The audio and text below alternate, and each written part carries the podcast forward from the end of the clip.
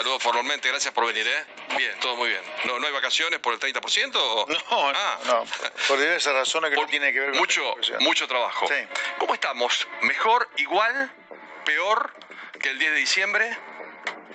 Económicamente, después No, nos no. metemos en todo. Sí, ¿eh? eh, yo te diría, yo creo que ha pasado algo parecido a lo que pasó el 12 de agosto, después la paso, pero al revés. Ajá. ¿Qué te quiero decir con esto? El día previo a las pasos daba la sensación que el gobierno Macri podría hacer una muy buena elección a las pasos. Mm. que el viernes había salido El mercado, sí. El mercado, Sí. el mercado pensó que Macri podía hacer una muy buena elección el domingo 11. Ujú. Fue una muy mala elección, perdió por 15 puntos. La... Sí, muy mala. El lunes el mercado comenzó una corrida muy, muy fuerte contra el peso, se derrumbaron las acciones, los bonos de deuda. O sea, el mercado claramente se equivocó y empezó esta cosa de una expectativa positiva que se frustró. Que Macri podía perder por poco, ganar por algo, y no ocurrió así. Ahora es al revés, te diría. Eh, había, no sé si consenso, pero había bastante opinión que Argentina desde el 10 de diciembre iba rumbo o a una hiperinflación o un default generalizado del tipo Rodríguez a 2001 Sí. o iba a tomar ritmo venezolano desde el 11 de diciembre. Y no fue así. No fue así. Yo no estoy de acuerdo con un montón de cosas, pero vamos a separarlos tanto. Y yo no estoy de acuerdo no significa por eso pronosticar el incendio universal.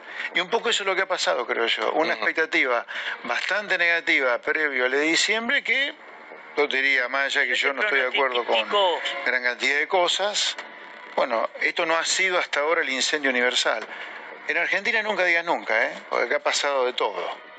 Y hoy que estamos en un veranito, estamos ordenando para que en marzo, si se arregla lo de la deuda, entremos en una etapa mejor o no estamos en ninguna de estas situaciones. No, yo creo que, a ver, veranito, el gobierno, yo advierto acá, el gobierno está emitiendo mucho dinero, ha bajado excesivamente la tasa de interés.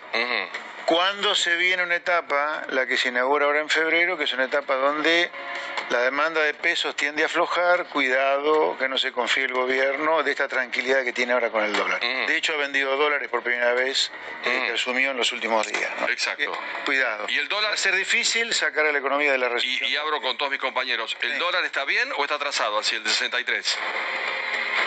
Mira, para lo que estás haciendo puede caminar, pero cuidado con lo que están emitiendo y Mm. cómo se da vuelta la demanda de dinero en febrero. Señora Débora Plager, empezamos a hacerle consultas a José Luis Espert. José Luis, buenas noches. Hola. Eh, quiero preguntarte por la inflación, que es hoy aparece como el principal tema distorsivo de la economía argentina, un tema que el mundo parece haber resuelto, menos nosotros y dos o tres países más de este, condiciones muy complejas, ¿no es cierto?, entre los africanos y Venezuela. Mm. Eh, yo no soy economista, tengo la sensación cada vez que le pregunto a un economista, sobre todo a aquellos expertos en la macroeconomía, que la Argentina ha roto hasta las teorías económicas escritas en los libros, porque no encuentro una respuesta adecuada para explicar por qué la Argentina no puede resolver la inflación y tenemos 54%, lo cual es escandaloso. Mira, eh, todos sabemos cómo terminó la convertibilidad, ¿no? En la peor crisis de toda la historia. Pero vamos a separar eso de que Argentina durante los años 2000, 1995, 2001, insisto, separemos cómo terminó, porque si no se confunde la discusión. Entre 95 y 2001 Argentina tuvo una inflación del primer mundo, no prácticamente, del primer mundo. O sea, hay que pensar bien qué es lo que pasó ahí como para responder a tu pregunta. Insisto, no me van a venir a contar a mí cómo terminó, y yo fui de los principales críticos que tuvo la convertibilidad, cuando la convertibilidad funcionaba, no con el diario del lunes, ¿no? Eh, pero ahí vos tenías un país que era, no te diría una meca para las inversiones en el mundo, pero era un país que generaba mucho atractivo para la inversión. O sea, había mucho apetito por Argentina y una promesa que había sido creíble que el gobierno no iba a emitir dinero para financiar el déficit. Entonces, esto es un tema de oferta de dinero y de demanda de dinero. ¿Es tan Las simple dos como cosas, eso? no, no, no, es, es que es muy complicado. Y además, y además un gobierno que no eliminó todo tipo de indexación, todo tipo de indexación, con la ley de convertibilidad. Entonces, insisto, separemos cómo terminó, porque no tiene nada que ver cómo terminó la convertibilidad con lo que fue la estabilización de la tasa de inflación. Yo diría, ese experimento hay que mirarlo con mucho cuidado, porque hay muchas cosas para mirar con cuidado ahí. Tengo, eh, siguiendo con el tema y dado que Expert brinda, me parece, una, una de las explicaciones más claras que hay, creo que a la gente le va a servir. O sea, vos, vos lo que estás diciendo es que las indexaciones, la inflación, muchas veces resultan útiles o convenientes para distintos actores. Por ejemplo, un tipo que no le va bien en el negocio, ¿la inflación le ayuda o no? Por eso la dificultad de terminar con la inflación. Sí, claro, sí, claro. Ahora, eh, es interesante el segundo tema, plantear sobre este tema o subtema, que es, si vos mirás la historia de mediados del siglo pasado, no, sí, eh, mediados del, yo te diría 1948, 1949, 1950 para redondear, Argentina tenía relativamente baja inflación ahí. Argentina ya lleva casi 80 años con la inflación Terrible. de las más altas del mundo, Del o sea, mundo. No es poco tiempo el que Argentina, fíjate que en 80 años prácticamente solamente en 6, 10 o algún año durante los 60, de 80 solamente 10 años Argentina tuvo una inflación razonable, pero es un tema muy concentrado en tres cosas, te diría, indexación de la economía, oferta de dinero y demanda de dinero. Argentina tiene una economía indexada por todos lados, nunca tiene una promesa creíble de que no va a emitir para financiar al fisco y bueno, la demanda de dinero es muy volátil, ¿viste? La gente acá cada tanto como le sacudís con algo, eh, solamente demanda dinero para hacer alguna transacción, nunca para ahorrar. Después vamos a hablar de jubilaciones, qué pasa el día que descongelemos, nos metemos un poco en ese escenario también, ¿no? eh, bueno, justamente, eh, José Luis, yo te quería preguntar si vos crees que las medidas que estamos viendo, como por ejemplo con- congelamiento de, de jubilaciones, eh, que- que- Tarifas. em- tarifas, emisión monetaria, Nafta. eh, todo lo que estamos viendo pertenece a una especie de plan económico, de alguna forma constituye un plan económico o son parches que se están haciendo y qué debería hacerse a tu criterio para que esto no genere una olla a presión que después explote. Bueno, a ver, eh, tu pregunta tiene, yo diría, muchas respuestas, diferentes, porque son diferentes preguntas dentro de la misma. ¿El congelamiento de tarifas puede llevar algún alivio en la tasa de inflación? Sí. Respecto del 4% que venimos teniendo, ¿no? Que eso lo vas a pagar el día de mañana, el atraso de tarifas. ¿Pero puede haber algún alivio? Sí, puede haber. Segundo tema. Es falso que los gobiernos no tengan plan económico. Todos tienen plan económico, todos. Todo, no hay uno que no lo tenga. Podrá gustarte o no, podrá terminar mal o bien, pero todos tienen programa económico, todos. Este programa económico no difiere demasiado en muchas cosas del programa económico de Macri y no difiere en casi nada del programa económico que Argentina tuvo durante el kirchnerismo de 12 años. Así que siempre hay un programa económico. Son programas económicos que, a la luz de los problemas que tuvo sobre el final, el programa económico del kirchnerismo de 12 años y el programa económico de Macri, que terminó muy mal, no es un programa como para que Argentina salga ni de la alta inflación ni del estancamiento, de ninguna manera. O para bajar la pobreza ¿Qué debería en el largo plazo. Así el, Mira, yo he dicho, eh, lo he escrito en libros incluso y en campaña lo dije, yo creo que Argentina eh, tiene un sistema que destruye a la gente de laburo. La destruye. ¿Al que labura? Al que labura. ¿Por qué? ¿Por los impuestos? ¿Por qué? Sí, pues sumale todo, no es solo un tema de impuestos, es un tema de la alta inflación que tenés, de las regulaciones laborales de la época de las cavernas, Ah. de empresarios prebendarios que lo que le hacen creer a la gente que la única manera de tener una industria es vender todo más caro que afuera. ¿Sindicatos? Todo eso, ¿eh? ¿Los sindicatos cómo los pones? Pero por supuesto son parte del problema. Te- Ah, también. Dije, tenés leyes sindicales, sindicato de la época de las cavernas. Yo creo que Argentina tiene un sistema, aunque suena increíble esto, ¿no? Porque ya tiene ocho décadas de duración como mínimo. Tiene un sistema que destruye a la gente de laburo. Mm. Al monotributista, al chico que quiere estudiar, al empresario que quiere competir con el exterior, al empleado. Vos no podés vivir en un sistema que a la gente cada tanto le rompe la cabeza con impuestos, le afaná las jubilaciones, le robá los depósitos. Cada tanto acá rompe todos los contratos que había firmado porque hubo uno que quiso romper todo. Así no es. Ujú. Ahora, Esper, ¿cómo le va? Buenas noches. ¿Qué tal? Eh, el tema que, que dominó, digamos, la agenda económica las últimas 48 horas tiene que ver con la decisión de provincia de Buenos Aires, De Buenos Aires, de, de no pagar eh, a los acreedores un bono que representa aproximadamente el 2% de toda la deuda que tiene emitida en dólares. Quería saber cuál era su opinión sobre la decisión del gobernador Kisilov y qué consecuencias puede traer esa decisión. A ver, las consecuencias dependerán si se amplía el default al resto de los pagos, al resto de la deuda o no. ¿Pero usted está de acuerdo con la medida que se tomó? No, No, no, porque es, es un monto muy chico que se podría haber solucionado con algún préstamo de la nación. A mí me parece que hay un tema político que se me escapa a mí, entre el gobierno de Kicillof y el de Fernández. Es muy poca plata para la importancia que tiene la provincia de Buenos Aires para los acreedores, ¿no? Lo que sí me parece un disparate la declaración, yo no sé si fue el ministro de Hacienda de la provincia, López, que dijo que la deuda pública de la provincia es impagable. A ver, yo le diría a todos los políticos en Argentina, lo único que es impagable es la deuda pública. Y nunca cuestionan, claro, pues son parte de ellos del problema, el nivel de gasto público, qué es lo que causa el déficit, qué es lo que causa la deuda pública. O sea, lo único que no es lo único que no es sostenible acá es cumplir con un compromiso con el acreedor. Y vos al ciudadano común lo podés reventar impuestos porque vos decís, no, el gasto público no se puede bajar nunca.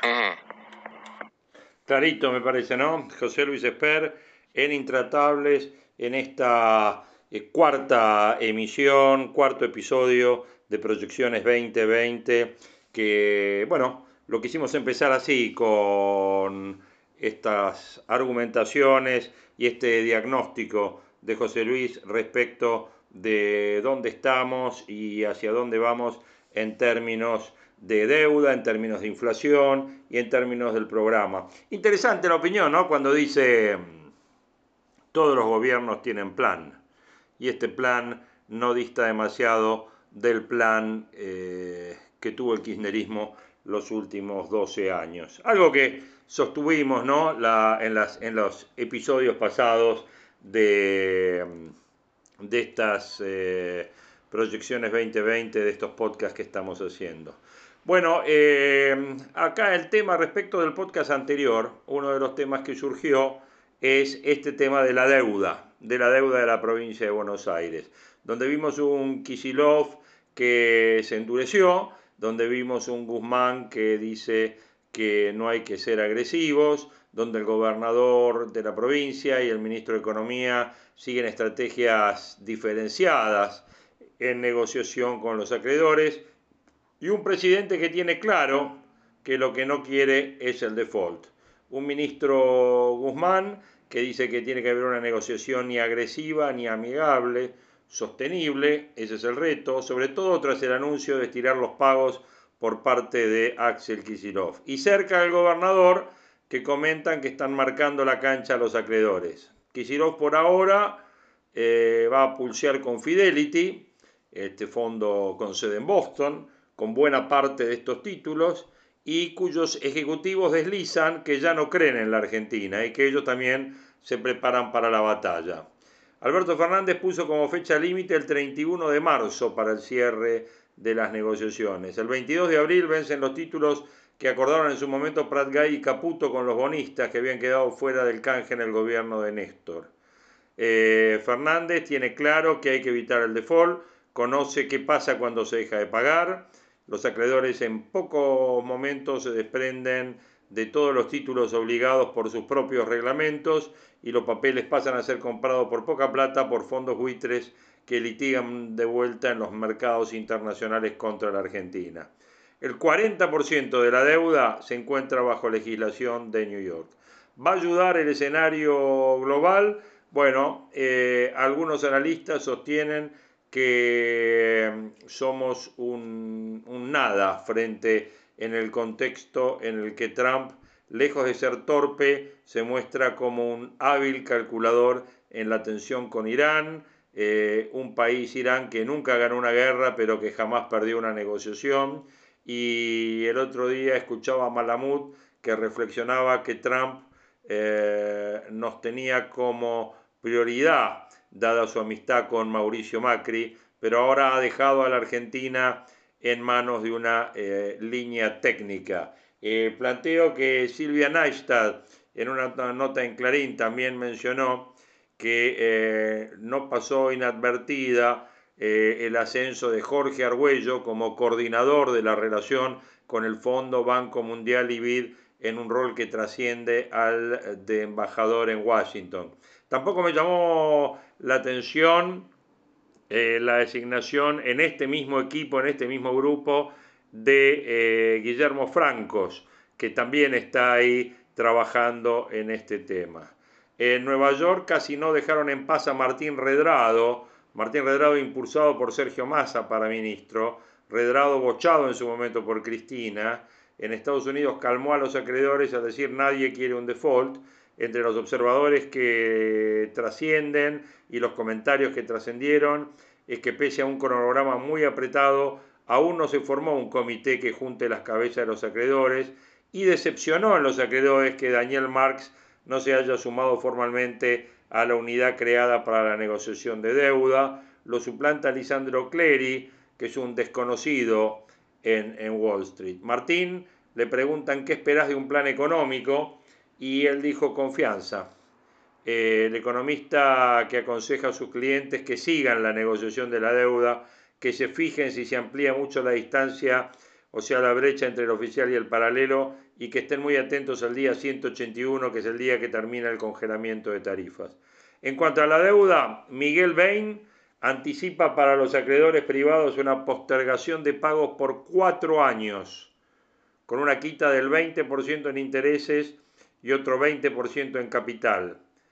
Este economista destaca como novedad de peso para normalizar las cosas el anuncio de unas paritarias sin cláusula gatillo y menciona que no va a haber recomposición en los salarios medios y altos de lo perdido en el año 2019 y de esta forma se va a combatir la inercia inflacionaria, esfuerzo que cae sobre la clase media y con un criterio austero el gobierno va a ayudar a los más complicados. La austeridad se está convirtiendo en bandera de algunos gobernadores, como el de Salta, que ya congeló y bajó sueldos, y él mismo emprende una reforma para reducir las 50 intendencias que tiene la provincia. Guillermo Carracedo, vice de la Bolsa, menciona en una charla con inversores estratégicos en Miami que entre las inquietudes hay de todo. Menciona que casi eh, las inversiones productivas no vinieron con Macri y tampoco lo harán ahora, porque sobra lo financiero pero el que hunde capital busca otras condiciones como remitir utilidades y piensan en 10 años, un periodo que incluye a más de un gobierno, por supuesto.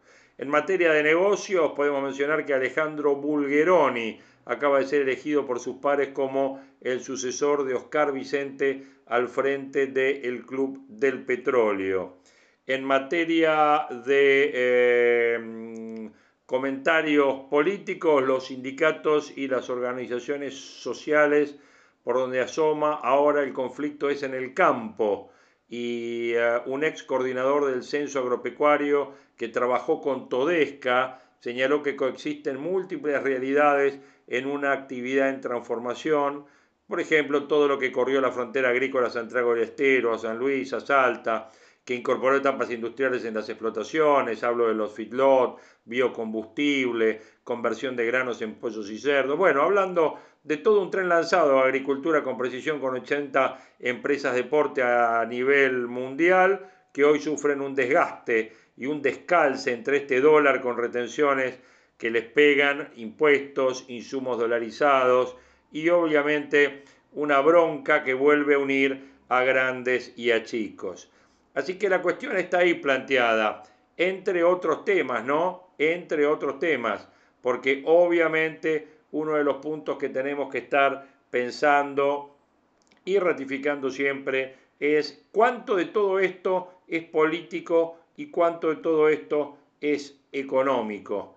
Y cuando hablamos de esto, de la inversión, tenemos que tener en cuenta eh, la, hablamos de la inversión y hablamos de la presión tributaria que hay en los negocios, la propuesta uruguaya, ¿no? Esta propuesta uruguaya que trabajó o que esbozó el eh, presidente Luis Lacalle Pou, de llevar y de buscar a 100.000 argentinos que se eh, instalen en Uruguay con sus negocios, y, mirándolo por el lado después de lo que dijo el expresidente Mujica, que habló de que eh, los argentinos que invierten en Uruguay eh, o los que invertirían en Uruguay serían 100.000 cagadores argentinos.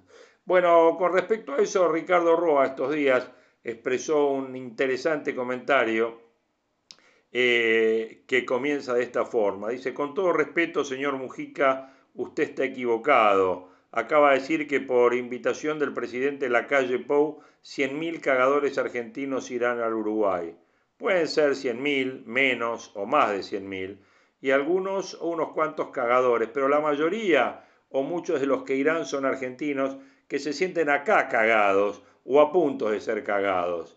Y otra cosa, si es por argentinos cagadores hace tiempo que Uruguay los tiene, sino como llamarles al par de millonarios que hoy son noticia acá y allá por un animal que tiraron desde un helicóptero en la piscina de otro, como la vaca que dejan caer, la vaca que dejan caer sobre una balsa en la famosa película Cuento chino de Darín, ¿no? Bueno, los dos empresarios viven o tienen casas allá hace años. Uno es Eduardo Pacha Cantón, que está desde el 85, larga historia y abundantes negocios, construyó el aeropuerto de Carmelo, es dueño ahí del Club de Campo El Faro y de Puerto Camacho, por donde entraba como Pacha por su casa el financista Clarence, procesado por asociación ilícita en la causa de cuadernos. Uruguay ha sido un paraíso para el lavado de plata argentina, casi sin controles y con un sistema financiero semejante a una pista de aterrizaje que estaba a tiro y que dejó de estarlo por presiones internacionales. Y un caso bien fresquito, las triangulaciones bancarias descubiertas en la compra de Chicone, ¿no? Con la firma Dusbel, que usaba para financiar la operación de Van der Breule. ¿Se acuerdan de Van der Breule, el testaferro de Vudú?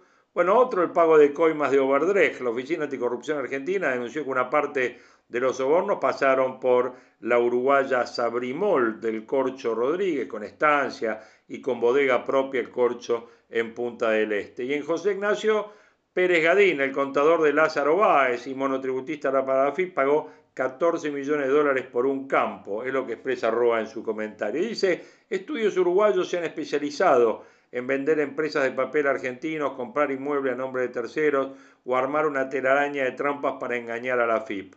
¿Y cómo llamar a todos esos? Y acá le decimos garcas. O sea, cualquiera que husme por el mundo verá que las invitaciones como las de la calle Pou abundan. Muchas visas de residencia en países más desarrollados se consiguen con el expediente de hacer inversiones sin ir más lejos, Estados Unidos da visas de tipo EB5 para cualquiera que invierta 900 mil dólares en zonas rurales o un millón y medio en zonas urbanas. Capitalismo se llama esto, en estado puro. Se paga para ganar por la inversión y se invierte en ser residente norteamericano y si las cosas van bien puede llegar la ciudadanía. Los países invitan a invertir, los serios consiguen que se invierta.